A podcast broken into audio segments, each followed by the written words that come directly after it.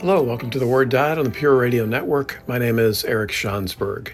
My goal with this show is to help people read and understand the amazing Word of God. The show is named for my book project, The Word Diet, which is reading a chapter a day for a year from the Bible to understand the arc of the Scriptures. The Word Diet is good for a devotional, but ideally it's done in groups or at least with partners. That way you get better accountability and richer discussions. And it's fine for seasoned Bible readers, but really I'm aiming the project at novices and strugglers, those who have not yet gotten into the great Word of God. If that's you, I hope you'll grab a couple friends and meet weekly over some coffee and talk through the Word diet and the weekly reading. Uh, if that's not you, then you probably have friends that are in that spot, and I hope you'll consider starting a small group to work through the Word Diet. More information is available at thoroughly-equipped.org. For the radio show, we're in the book of Exodus, a terrific book. My goal with the show is the same as the book to encourage you to read and help you understand the Bible. So please read along with us before, during, and after listening to the show.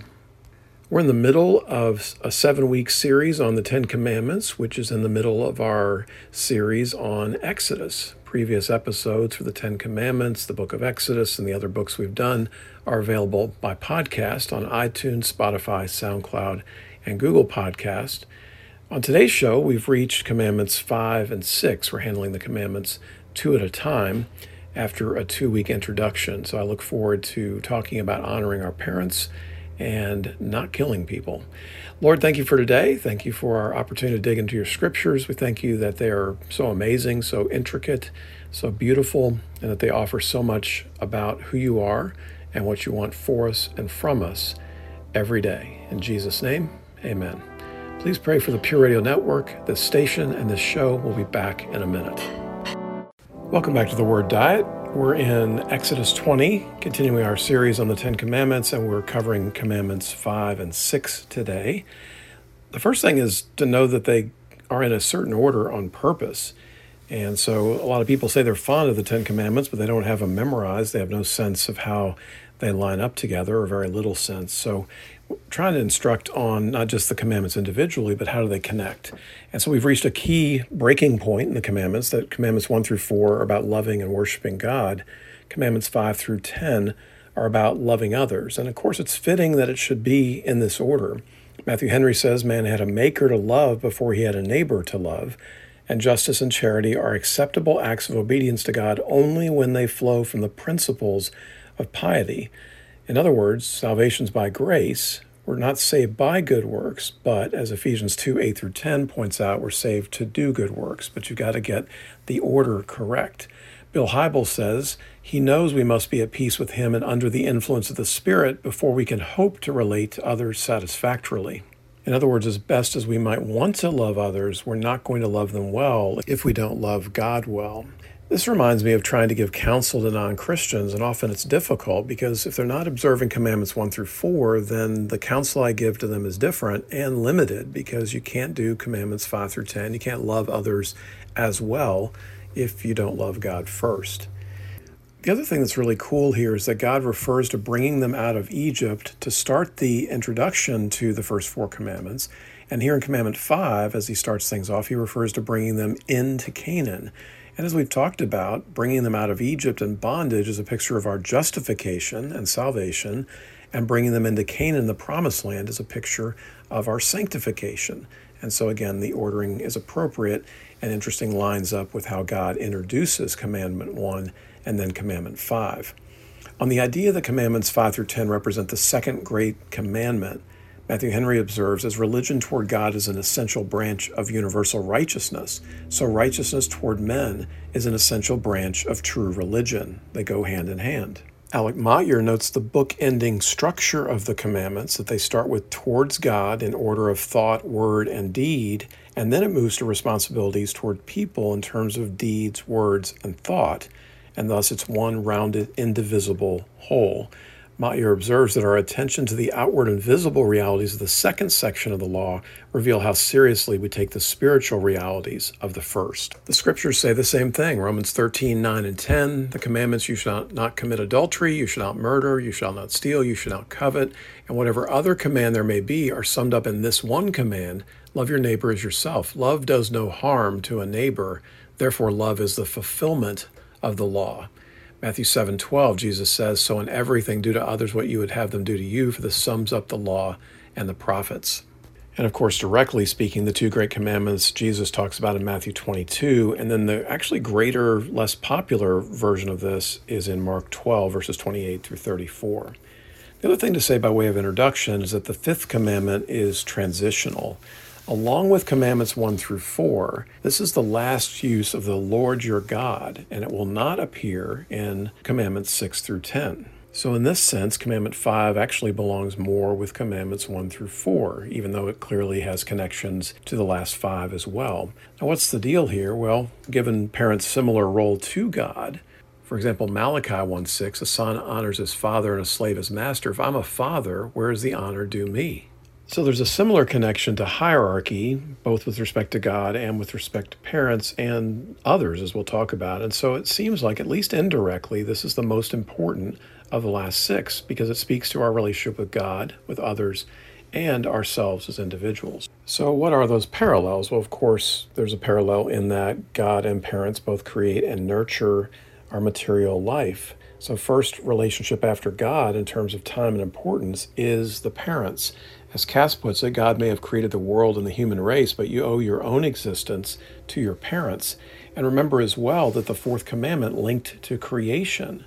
And so, with that buzzing in our ears, we're thinking of both the creation of the world and our own creation by our parents. There's also a parallel in using authority and discipline and otherwise trying to transmit values, both of which are concerns of God and parents. Both should express and we should understand unconditional love through God and our parents. There's also an interest in name, right? That we're to reflect and represent our family name as we do with God, as per the third commandment, and as we respect the names of others in the ninth commandment. I think we also understand that a child's view of God is influenced by parents' belief and character. In this way, parents are like gods to children, especially when they're younger. If we sum this up, Anthony Tomasino says it's the first relationship we experience, the one that defines us more fully than any other. It's second in significance only to our relationship with God and shaping us, and in some ways, it mirrors our relationship with God. Bill Hybels, what relationship has more potential for both love and hate and joy and sorrow than the parent child relationship, besides perhaps marriage? And that's going to be dealt with in the seventh commandment. Okay, so let's cover the fifth commandment itself. Exodus 20, verse 12 Honor your father and your mother so that you may live long in the land the Lord your God is giving you. Let's start with the second half of the verse, which is the promise, so that you may live long in the land the Lord is giving you. Similar language appears a bunch of times in Deuteronomy as Moses is wrapping things up before they enter the promised land. For example, Deuteronomy 5:16 phrases it as that it may go well with you, but we see that similar language with respect to all of the commandments uh, throughout Deuteronomy. Paul picks it up in Ephesians 6 2 as the first commandment with a promise. In fact, it's the only commandment that has a promise attached to it. And Paul doubles down on that by saying it's on the earth. So he adds that phrase to reiterate that this is really important to our earthly results. Now, the flip side of this is also important that extreme failure here could be punishable by death. We'll talk about this uh, later in the episode today, but two of four cases where capital punishment is prescribed or commanded is with respect to mistreating parents. Exodus 21:15 attacking your parents or Exodus 21:17 cursing your parents. And this isn't just in the law. Proverbs 20, verse 20 if someone curses their father or mother, their lamp will be snuffed out in pitch darkness. Proverbs 30, verse 17 the eye that mocks a father that scorns an aged mother will be pecked out by the ravens of the valley, will be eaten by the vultures. So it's not just a commandment with a promise, but later it becomes a commandment with a curse that if it's not fulfilled, deep punishment is going to follow. Now, there's no recorded episodes of children being put to death as per the commandments in Exodus 21 15 and 17, but it was probably threatened a lot. It's probably also dealing with adult children more than little kids and concerns about accusations and slander, which again takes us back to the severity of the ninth commandment, which we'll get to later. So, why this promise? I think for individuals, there is a correlation between the quantity and certainly the quality of one's life. The ability to follow commandments 6 through 10 is causal with one's family background, and it's correlated, at least, with our attitude towards our parents. How we honor our fathers is related to the way we honor our Father. And given a good God, it's good for them and for us to do so. Dallas Willard says the promise is rooted in the realities of the human soul. A long and healthy existence requires that we be grateful to God for who we are, and we cannot be grateful for who we are without being thankful for our parents through whom our life came. For the New Testament believer in church, the family is the chief mechanism for communicating and transmitting the gospel, the faith, and the way of life. Without honoring one's parents, it's possible, but not as likely, that the way of life and the faith will be passed along.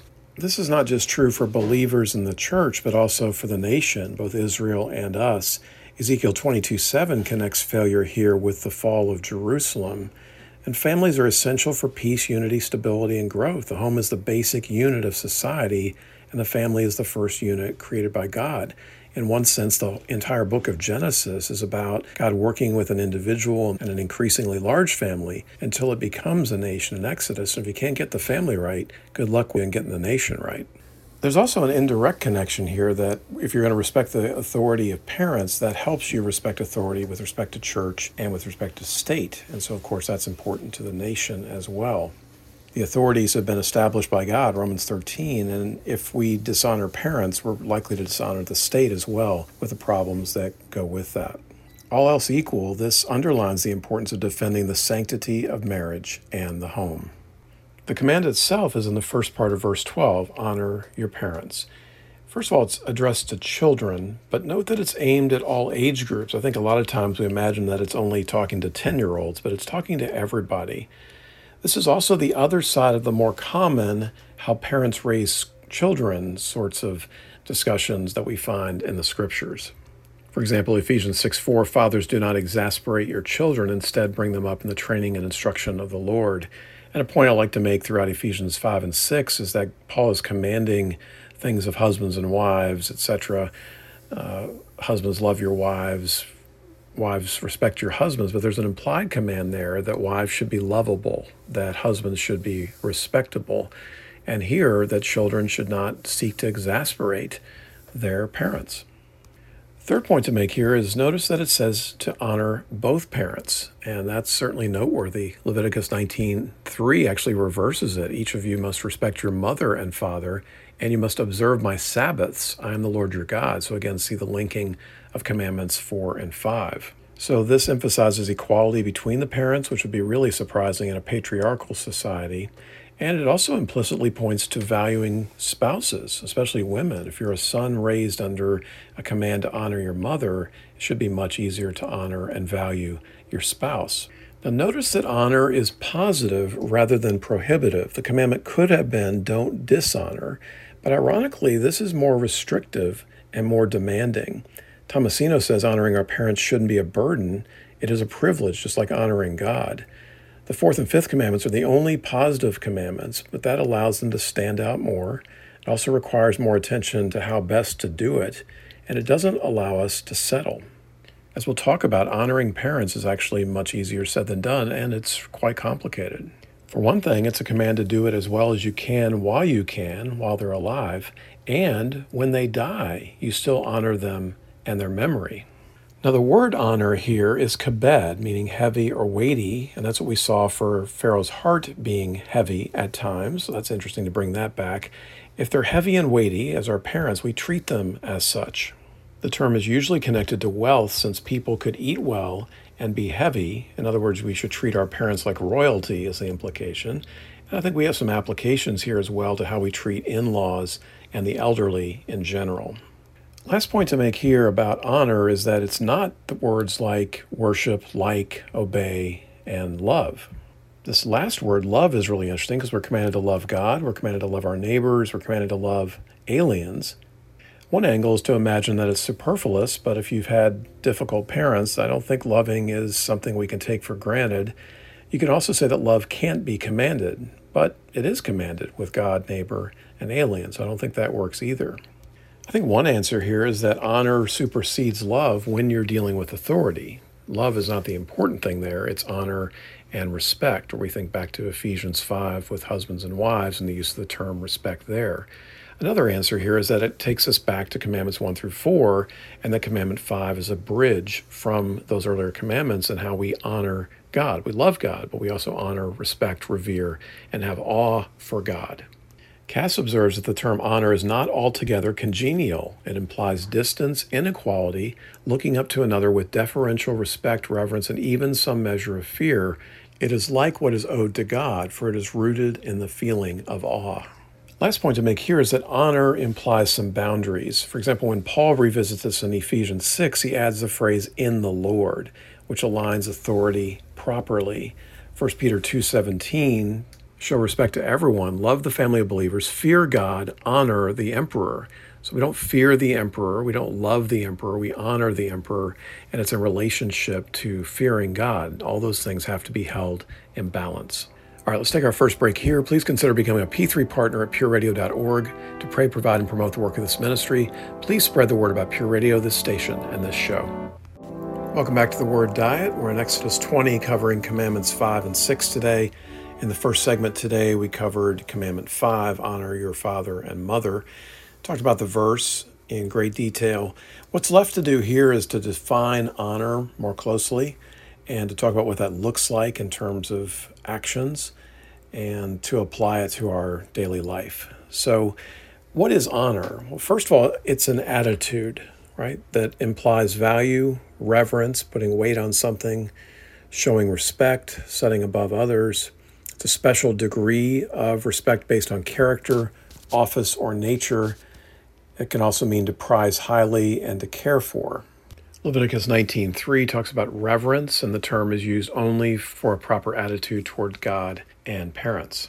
So it's more attitude than specific actions. In this, it's like Commandments 1 and 10. It goes beyond how one acts to their face, and it's more relationship than regulations, but actions will usually and naturally follow. So it's an attitude that implies actions. So let's break this up into different groups of people. So, what does this look like as children in the home? Well, usually it's going to be to obey and to cooperate, and relatively joyfully on top of that. Parents often use the phrase first time obedience, and certainly children should do that as well, versus having to be repeatedly asked. They should address their parents with respect, aim for mature conversation, tell the truth, and hold confidences in those conversations. Kids should talk positively about their parents behind their backs, they should not take advantage of their naivete. They should forgive their failures and affirm their efforts. Ideally, it looks like Proverbs 17 16 that parents are the pride of their children. Now, this commandment is usually applied to young children of parents, but all the other commandments are more specifically aimed at adults why not this one too? At the least, we want to make sure we think about the implications for us as adults.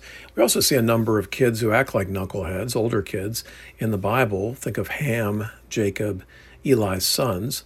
And in our own time, it's common for young adults to live at home who want to be treated like adults, but they're not adulting yet. So, what does this look like for us as adults? How do we honor our parents after we leave home? Proverbs 23 22, listen to your father who gave you life. Do not despise your mother when she's old.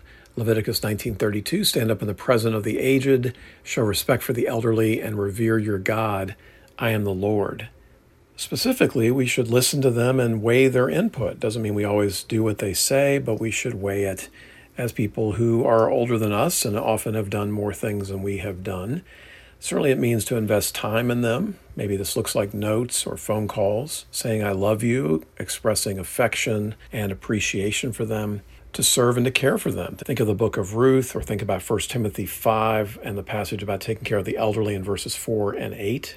To some extent, this might be materially, but that's much less of an issue today with greater wealth and Social Security you know, we don't want them to live at a subsistence level, but most of this, I think, is emotional, taking care of them. But there can be some physical, uh, material issues here as well. Sometimes it's difficult to receive this as parents, given their pride or the potential for embarrassment. And sometimes it's tough on kids as well to see them reduced from who were, in essence, gods to us when we were much younger to increasingly helpless. And like other relationships, a lot of times this sort of care requires a lot of time. And although we often have quite a bit of money, we're often stingy with the thing that's needed most, which is time. And that's true of our parents as they get older as well. So we do what's necessary, but beyond that, we should do more than what's necessary, given what they've given us, at least in terms of giving us life. We shouldn't view them as a burden. We shouldn't make decisions out of convenience, but out of love. Bill Hybels says, I suspect that God gave the fifth commandment because he knew how easy it would be for us to develop a disrespectful attitude toward our parents. As children, we're basically selfish. As teenagers, we think our parents are hopelessly ignorant.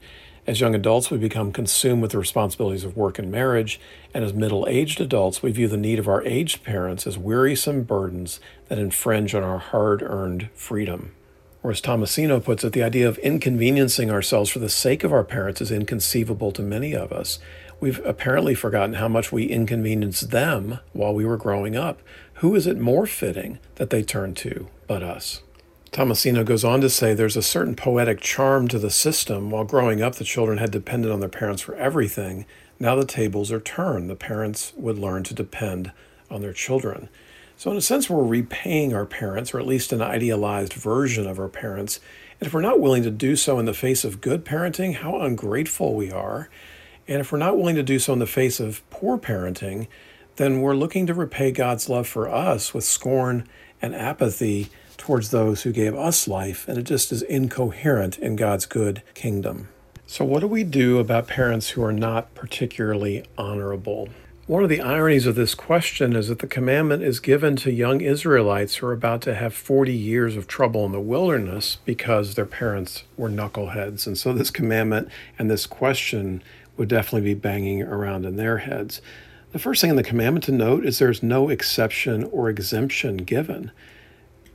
How do we do it? Well, we should respect the office itself, if not the person, and then respect the person as much as possible. Look for ways to respect them.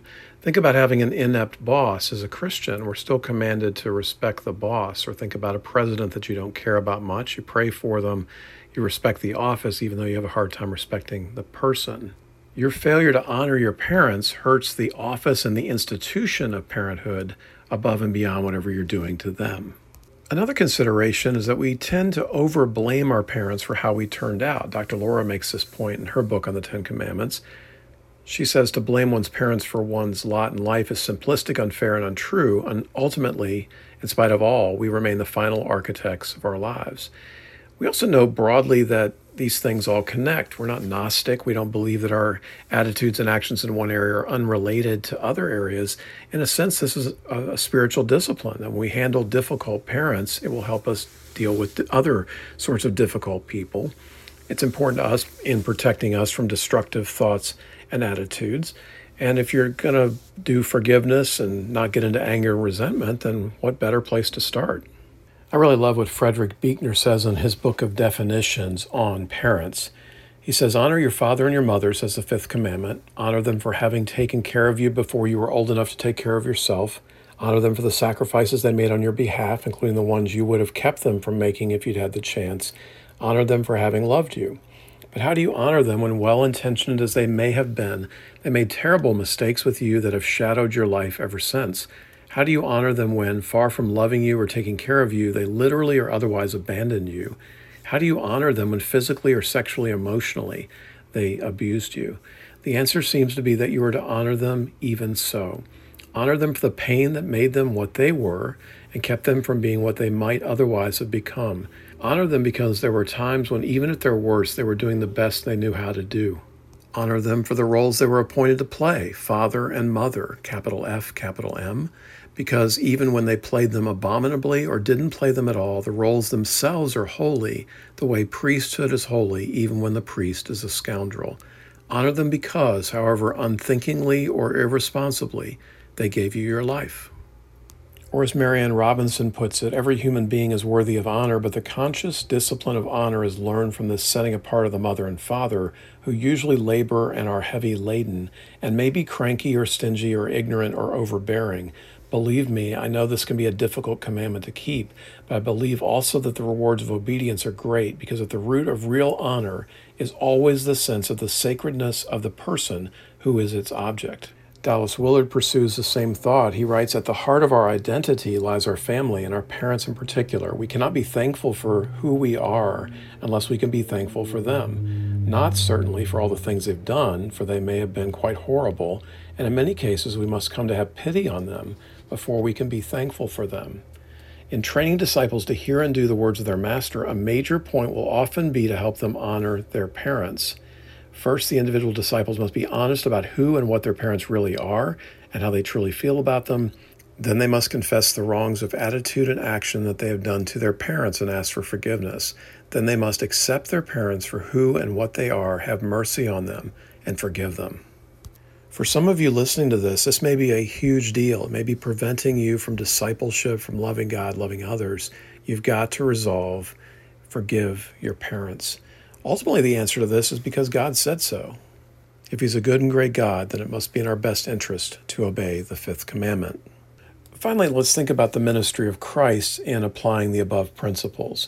We have his teaching in Matthew 15 about Corban, which were resources de- dedicated to God, and Christ criticizes the Pharisees for claiming that was the case instead of helping their parents. In Luke 2 41 through 52, Jesus was obedient to his parents. He was teaching and asking questions, he was seeking knowledge at the temple, but ultimately it was about his obedience to his parents at that young age. John chapter 2, with the first miracle in his ministry at the wedding, Christ honored his mother Mary by providing wine. John 19, 26 and 27, Jesus is on the cross, and then he chooses John to take care of his mother. I can't even imagine that part of it. I mean, it's enough to die for the sins of people and go through that anguish, but still on the cross, he cares about what's going to happen to his mom. All that said, there's also a strain of Jesus' teaching that runs counter to what we would today call family values. Jesus was very much about putting the kingdom above family. You would still honor parents in light of that, but your first priority is the kingdom. And if parents are getting in the way of that, then honoring one's parents looks rather different than if they're cooperating with that mission. Or even think about a passage like Deuteronomy 13 that talks about idolatry among friends and family, that even if friends or family were doing it, you were supposed to help stone them to death for their idolatry. So family matters, family is crucial, but there are things more important than family. We see that definitely in the ministry of Jesus. The most important thing is not your earthly family, but joining God's family. We're adopted into God's family, Ephesians 1 5, Ephesians 3 15, John 1 12. Yet to all who receive him, to those who believe in his name, he gave the right to become children of God. 1 John 3 1. See what great love the Father has lavished on us that we should be called children of God, and that is what we are. If you're not yet a child of God through grace, by faith in the ministry of Jesus and his death on the cross for us, that's the most important thing to consider about family. And then once you have that right, make sure you honor your father and your mother. Let's take a break here. If you're on Facebook, like Pure Radio and friend me there. Podcast of previous episodes are available on iTunes, Spotify, SoundCloud, and Google. Questions and comments are always welcome on my Facebook. Welcome back to the Word Diet. We're in Exodus 20 today, looking at Commandments 5 and 6. In the first two segments, we covered the fifth commandment, which is to honor your father and mother. And now we turn to the sixth commandment, which is do not murder. A few things to say by way of introduction. First, that we've turned to what's often called the second table of the Ten Commandments, Commandments 6 through 10. And some of this stems from imagining that Commandments 1 through 5 are on the first piece of stone and Commandments 6 through 10 are on the second tablet. But much more likely, it's that there are two exact copies of the same thing. This is patterned after the ancient Near East treaty format, and Israel's holding on to both copies. So it's much more likely that Commandments 1 through 10 are on both pieces of stone. The other thing here that makes that difficult to imagine two different sets of commandments on the stones is that commandment 5 is an in between. It's not clear whether it belongs more with 1 through 4 or with 6 through 10. And so it's certainly the case that 6 through 10 are different, but the distinction between 1 through 5 and 6 through 10 is not as tight as is often imagined. Now, commandments 6 through 9 are also different. There's a few things to say about this. First of all, that people tend to remember these more easily. And why is that the case? Well, I think we have a bias toward teaching morality and avoiding big sins of commission. They have seemingly greater relevance and importance for society, and so they result in what are then universal standards of conduct. Even the pagans know about commandments 6 through 9 these are also the most moral commandments in a sense of behavior. I remember my dad when I asked him about two categories of commandments. This was before he was a disciple of Jesus. And he thought the two categories would be self discipline and loving others. And he just couldn't imagine that first category on loving God. He was so focused on the human morality components of it. Related to that, these commandments are really short. And they're seemingly simple, at least initially. They're going to require a lot more detail later in Commandments 6 and 8 in particular to deal with contingencies. But as Kass notes, they erect important boundaries between what is mine and what is thine life, wife, property, and reputation. Because they stand to reason and because they were established already in the ancient Near East, they need neither explanations nor promises of punishment for violation or reward for compliance, as we've seen with the other commandments.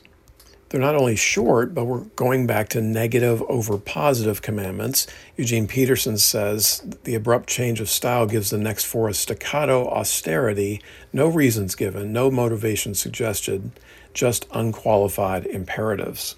That said, the negatives still imply a positive. Kass is very helpful here. He says, although stated in the negative and aimed at preventing interpersonal evils, they bespeak positive moral teachings that defend things good in themselves. The principle against murder implicitly teaches the preciousness of human life. It does not quite say that life itself is sacred or the ultimate or highest good.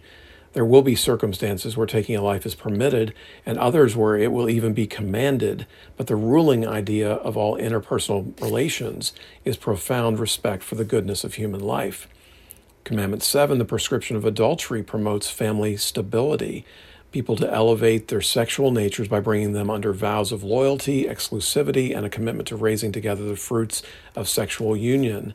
Commandment 8, theft, implicitly teaches respect for other people's property. And then Commandment 9, bearing false witness. At stake are not only your neighbor's freedom, property, and reputation, but also the character of communal life and the proper use of the godlike powers of speech and reason. So the sixth commandment is found in Exodus 20, verse 13, and it's a good, easy memory verse if you're looking for one of those. You shall not murder. Now, the opening context of Exodus is interesting here. Remember back to chapter 1, the midwives had refused to kill Israelite baby boys. Also, note that this is so simple, it has no qualifiers. There's nothing about race or religion giving an exemption.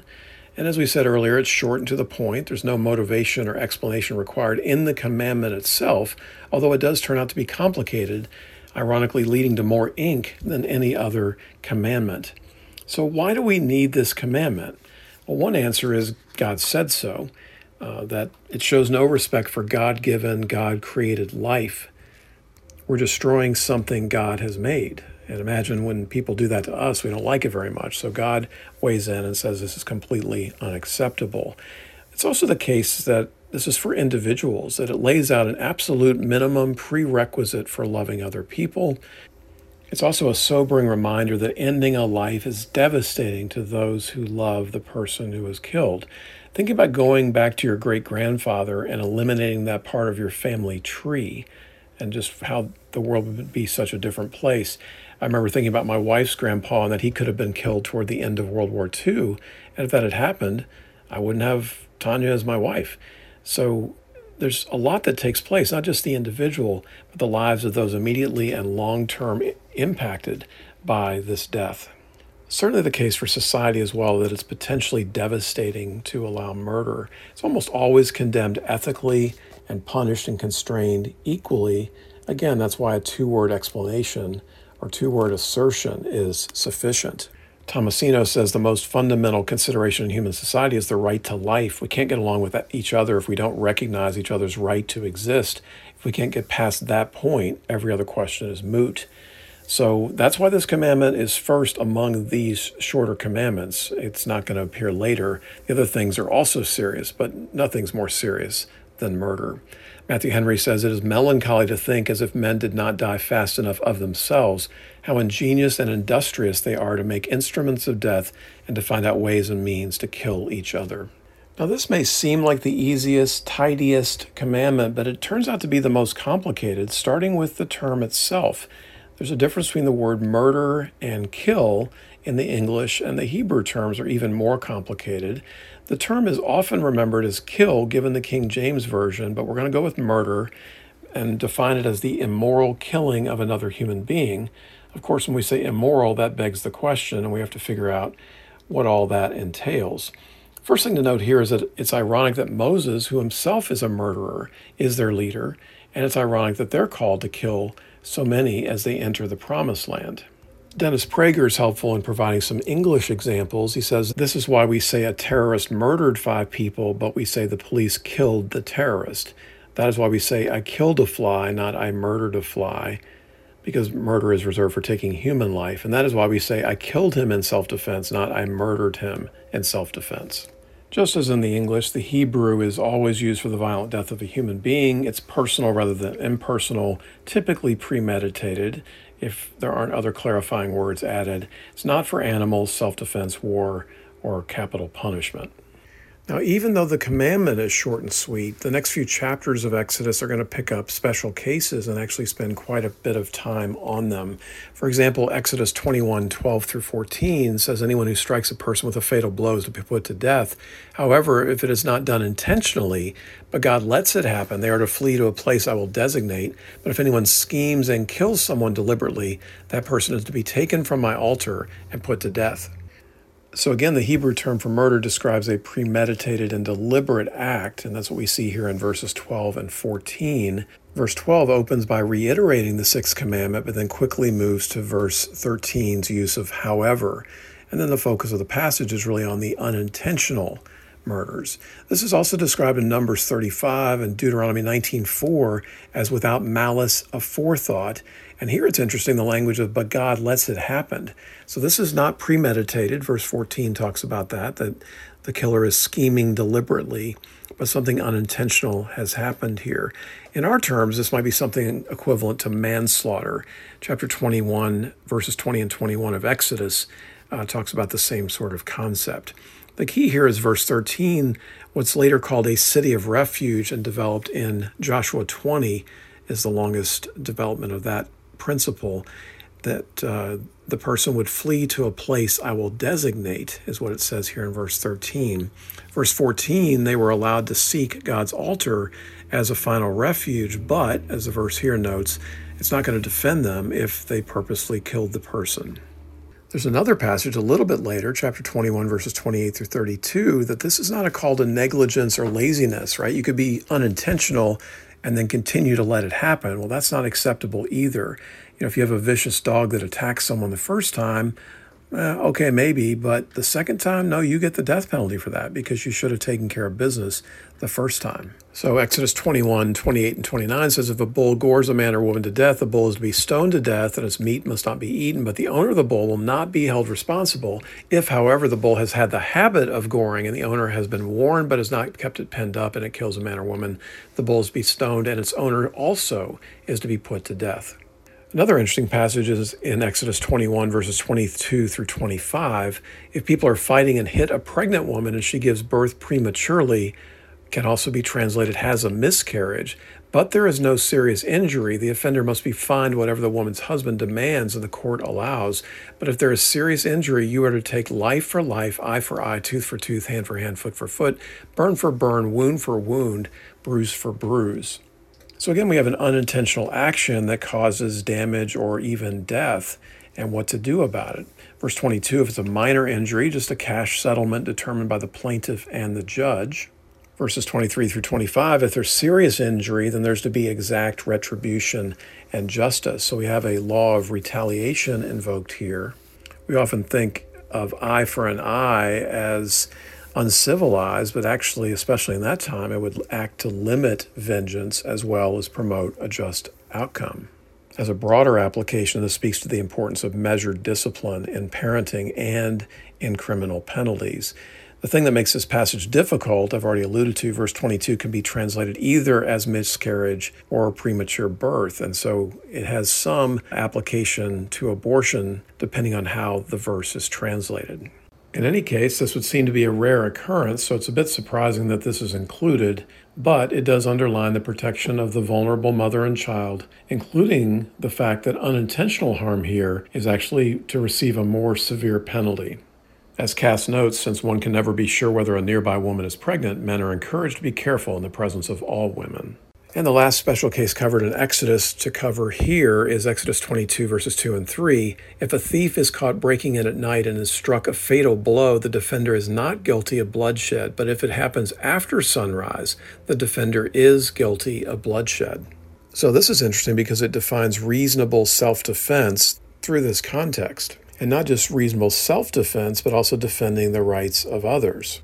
As Kass puts it, a thief entering in darkness likely poses a threat also to life, but to kill the daytime thief is murder.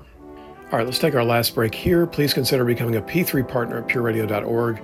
Please spread the word about Pure Radio, this station, and this show. Welcome back to the Word Diet. We're in Exodus 20 today, covering Commandments 5 and 6. In the first two segments, we covered the fifth commandment honor your father and mother. And in the last segment, we started into the sixth commandment you shall not murder.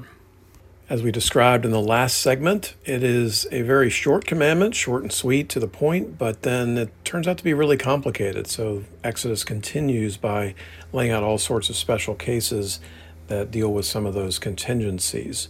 So we dealt with all of that in Exodus, and now we want to move into the teachings of Christ and then talk about a number of applications to policy and practice. So let's start with Jesus and what he said in Matthew 5 21 through 24. You've heard it, that it was said to the people long ago, You shall not murder, and anyone who murders will be subject to judgment. But I tell you that anyone who is angry with a brother or sister will be subject to judgment. Again, anyone who says to a brother or sister, Raca, is answerable to the court. And anyone who says, You fool, will be in the danger of the fire of hell. Therefore, if you are offering your gift at the altar and there remember that your brother or sister has something against you, leave your gift there in front of the altar. First go and be reconciled to them, then come and offer your gift. Bill Hybels makes a comparison. He says, When gang style murderers kill, they usurp God's right to number a man's days. When suburban style murderers kill, they usurp God's right to measure a man's worth. And of course, killing is worse, but anger and cursing other people is not great either. So Jesus here is extending the standards of righteousness. You know, murder and the Ten Commandments in general are a nice place to start, but a lousy place to finish in measuring how we treat other people. Think about the rich young ruler who points to his, himself with some pride that he has adhered to this narrow list as if that's all that God would possibly care about. The sixth commandment then defines the minimum standard how can I love others if I want to kill them? Ultimately, Jesus is going to take it to a very different place just a few verses later, Matthew 5:44, but I tell you love your enemies and pray for those who persecute you. So here Jesus is moving from actions to words and thoughts. The apostle John writes in 1 John 3:15, anyone who hates a brother or sister is a murderer, and you know that no murderer has eternal life residing in him. So the fifth commandment had defined an attitude which led to actions. Here the focus is on the actions, but Jesus has also turned this into a discussion of attitude, word, and thoughts. That then extends to different actions and inactions as we figure out how we're going to treat other people. And again, murdering is just the very minimum standard there. In verse 22, Jesus then gives examples that illustrate dishonor in line with the fifth commandment and rendering someone as vain or worthless. The Hebrew term raca here is similar to the third commandment, making one's name, God's name in that case, vain or worthless. Now he's extending that to other people. My favorite example of this relates to driving. Think about people who drive slower than you and we're prone to think of them as morons. And if they drive faster than you, they're considered maniacs. And that says more about the people saying those things, and that includes me. I have the same thoughts go through my head than it does really about the people who are driving in front of us or around us.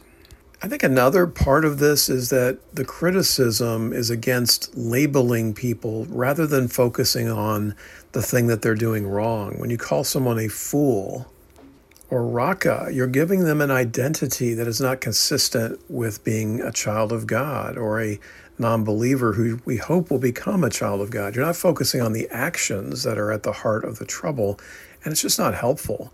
So we focus on actions and we work towards correcting those. We don't have the right to identify people with such labels. And then verses 23 and 24 basically, how can you love God who forgives you of so much while remembering how someone has something against you, or by implication, someone has wronged you? You've got to deal with that first. Last point here is just the implication that anger often stops short of harm only because the consequences are feared. We'll see the same thing with adultery when we get to the seventh commandment that lust is a desire to do something that may be avoided simply because you're afraid of circumstances or getting caught, right? In the sixth commandment, the same sort of thing. Anger may imply a desire to murder, and I would kill you except I'm worried about the consequences. Well, that's not a very impressive heart, and that's what Jesus is critiquing here in Matthew 5. Now, verse 22 talks about anger. The other classic passage on this is from Paul, Ephesians 4 26 and 27. In your anger, do not sin. Do not let the sun go down while you're still angry. Do not give the devil a foothold. There's no biblical commands not to get angry. We're just told not to do it improperly or too quickly. That's usually the, the issue, and that's usually how it's done. We get angry at the wrong things, and we get angry improperly. Garret Keizer has a terrific book on this called The Enigma of Anger. So check that out if you're into the topic. Verse 24 in Matthew 5 also talks about getting and seeking reconciliation. And so it implies the need for us to clear the table of our own wrongs. Even if I'm responsible for 10% of the problem, then it is still on me to seek reconciliation and forgiveness on that 10%. I like what Patrick Henry Reardon says about cities of refuge in Joshua 20 on this point. He says, In regard to the heat of avenging passion, the biblical text shows here a conspicuous respect for the therapeutic influence of time. It recognizes that time is not on the side of passion, but of reason. Experience indicates that the passions, if not deliberately fueled and stoked, are marked by a native entropy. They resemble, in this respect, the flames often used to describe them. Left to themselves, the passions tend to diminish over time. Reason, therefore, unlike the passions, knows how to wait. Reason is the realm of thought, and thought, unlike passion, requires the discipline of time. Consequently, properly cultivated reason is slow to anger, from James 1:19 and Proverbs 16:32. And there are a lot of principles that can help us with this, right? A lot of times we get angry because our expectations are out of whack. So to fix those, a lot of times we just have no vision for God's economy and his kingdom and how he corrects things. 1 Corinthians 13 talks about love, and part of that implies not easily angered. Romans 12, 18, and 19. If it is possible, as far as it depends on you, live at peace with everyone. Do not take revenge, my dear friends, but leave room for God's wrath. For it is written, It is mine to avenge. I will repay, says the Lord. What about empathy and humility? We usually hold others to much higher standards than we hold ourselves. How about we reverse that? We should take responsibility for our part of the sin, as I mentioned earlier. And we almost always have a significant role in such things. James 1 13 through 15, when tempted, no one should say, God is tempting me, for God cannot be tempted by evil, nor does he tempt anyone. But each person is tempted when they are dragged away by their own evil desire and enticed. Then, after desire is conceived, it gives birth to sin, and sin, when it is full grown, gives birth to death. And anger causes a lot of death.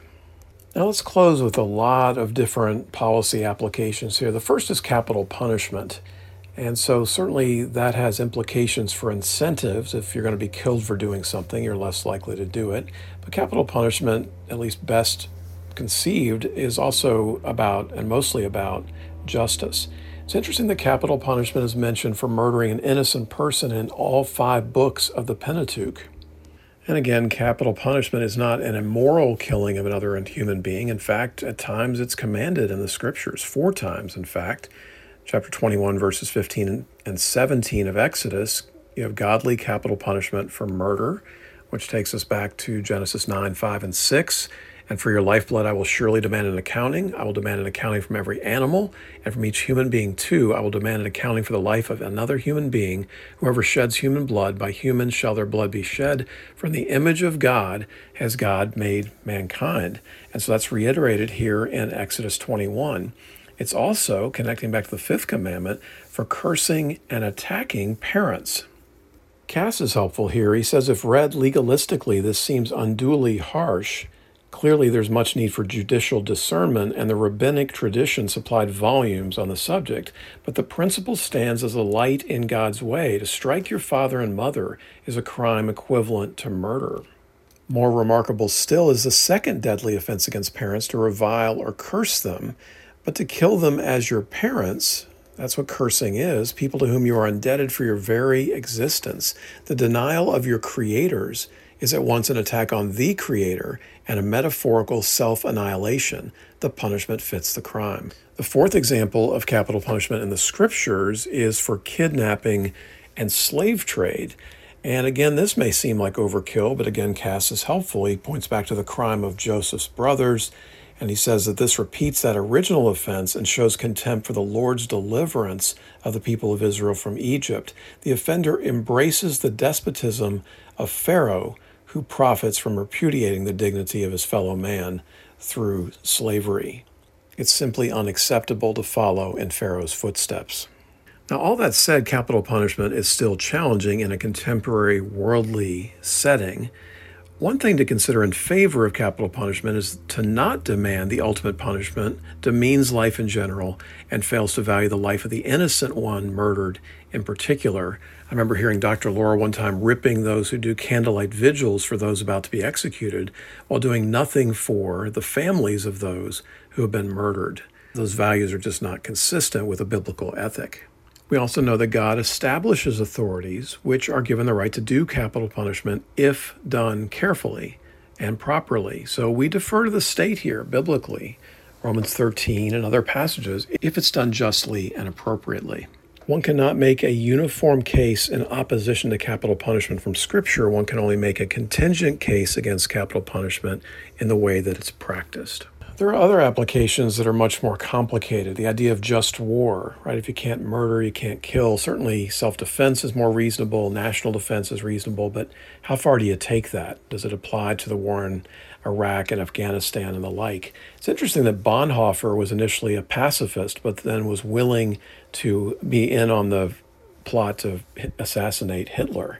There's a character in Saving Private Ryan, a sniper who repeatedly asks for forgiveness. So you know, I, uh, this is a very complicated topic. At least it would involve humility, recognizing that man is not very good at executing war and erring against involvement in such things. Obvious applications to abortion, euthanasia is another one. Although euthanasia, a lot of times we conflate some categories, saving life rather than prolonging death. What's an ordinary or an extraordinary means of saving life? What about honoring the wishes of the person? And so on. Euthanasia is far more complicated than it's often sold. Suicide applies here as well. Uh, orthodoxy, Chesterton, very good on talking about what a devastating sin that suicide is, not just for those who are left behind in terms of family and friends, but it actually attacks the institution of life. In this sense, he compares it to what divorce does to marriage. It's not just a divorce, it's that you're attacking the institution of marriage. But then what do we do with life threatening activities? People who use tobacco or immoderate use of alcohol or food. In a sense, they're pursuing an early death as well. These behaviors are not consistent with seeing the body as a temple of God, and they have application to the sixth commandment. We could talk about animal rights. That goes further afield, and I really wouldn't use the sixth commandment for that. I would go back to Genesis 1 for, and a proper understanding of the creation mandate and our call as humans to redeem fallen nature. A few thoughts to close this out. Read an essay by Bernd Wannenwetsch, who was really helpful on this. He talked about how it's important to directly confront things that are murder ish. He talked about the story of David, Bathsheba, Uriah, and Nathan the prophet confronting him, and that Nathan confronts him with what it is and then calls it what it is. We don't want to fall for euphemism. We don't want to you know, beat around the bushes. This is really important stuff. So we want to call it what it is. And then the other observation Wannenwetsch makes about, about the David Nathan story is that Nathan pins it on covetousness. He connects it to adultery and theft, but ultimately it's covetousness that Nathan pins as the source of the sin, as the catalyst. So, what do we do with this commandment as New Testament believers? Well, of course, we don't murder, but the positive here is to work to preserve life. And we shouldn't hate, we shouldn't dwell in anger, we shouldn't curse others. Instead, we should love others. Why? Because your parents, back to the fifth commandment, gave you life. And then here, the sixth commandment God gave you life and gave you love. That's the appropriate response to a good and great God. Lord, I pray for the fifth commandment in particular for my listeners that they would wrestle faithfully with what it means to honor their parents, whether they're 22 years old living at home or whether they're 60 years old and their father just passed away a year ago. Lord, what does it look like for us to honor our parents? And Lord, the challenge of the sixth commandment for most of us is not killing people, but it's what Jesus talked about in Matthew 5 to be not to be angry, to clear the table of the things we've done right, to have humility and empathy for those around us. Lord, help us to be better on these things. Help us to depend on the Spirit. Help us to practice solitude. Help us to get around others. Help us to wrestle with the sources of our anger and to give those things to you. In the name of Jesus, we pray. Amen. Previous episodes of The Word Diet are available by podcast on iTunes, Spotify, SoundCloud, and Google. Interact with me on Facebook, and we hope you'll join us next time on The Word Diet.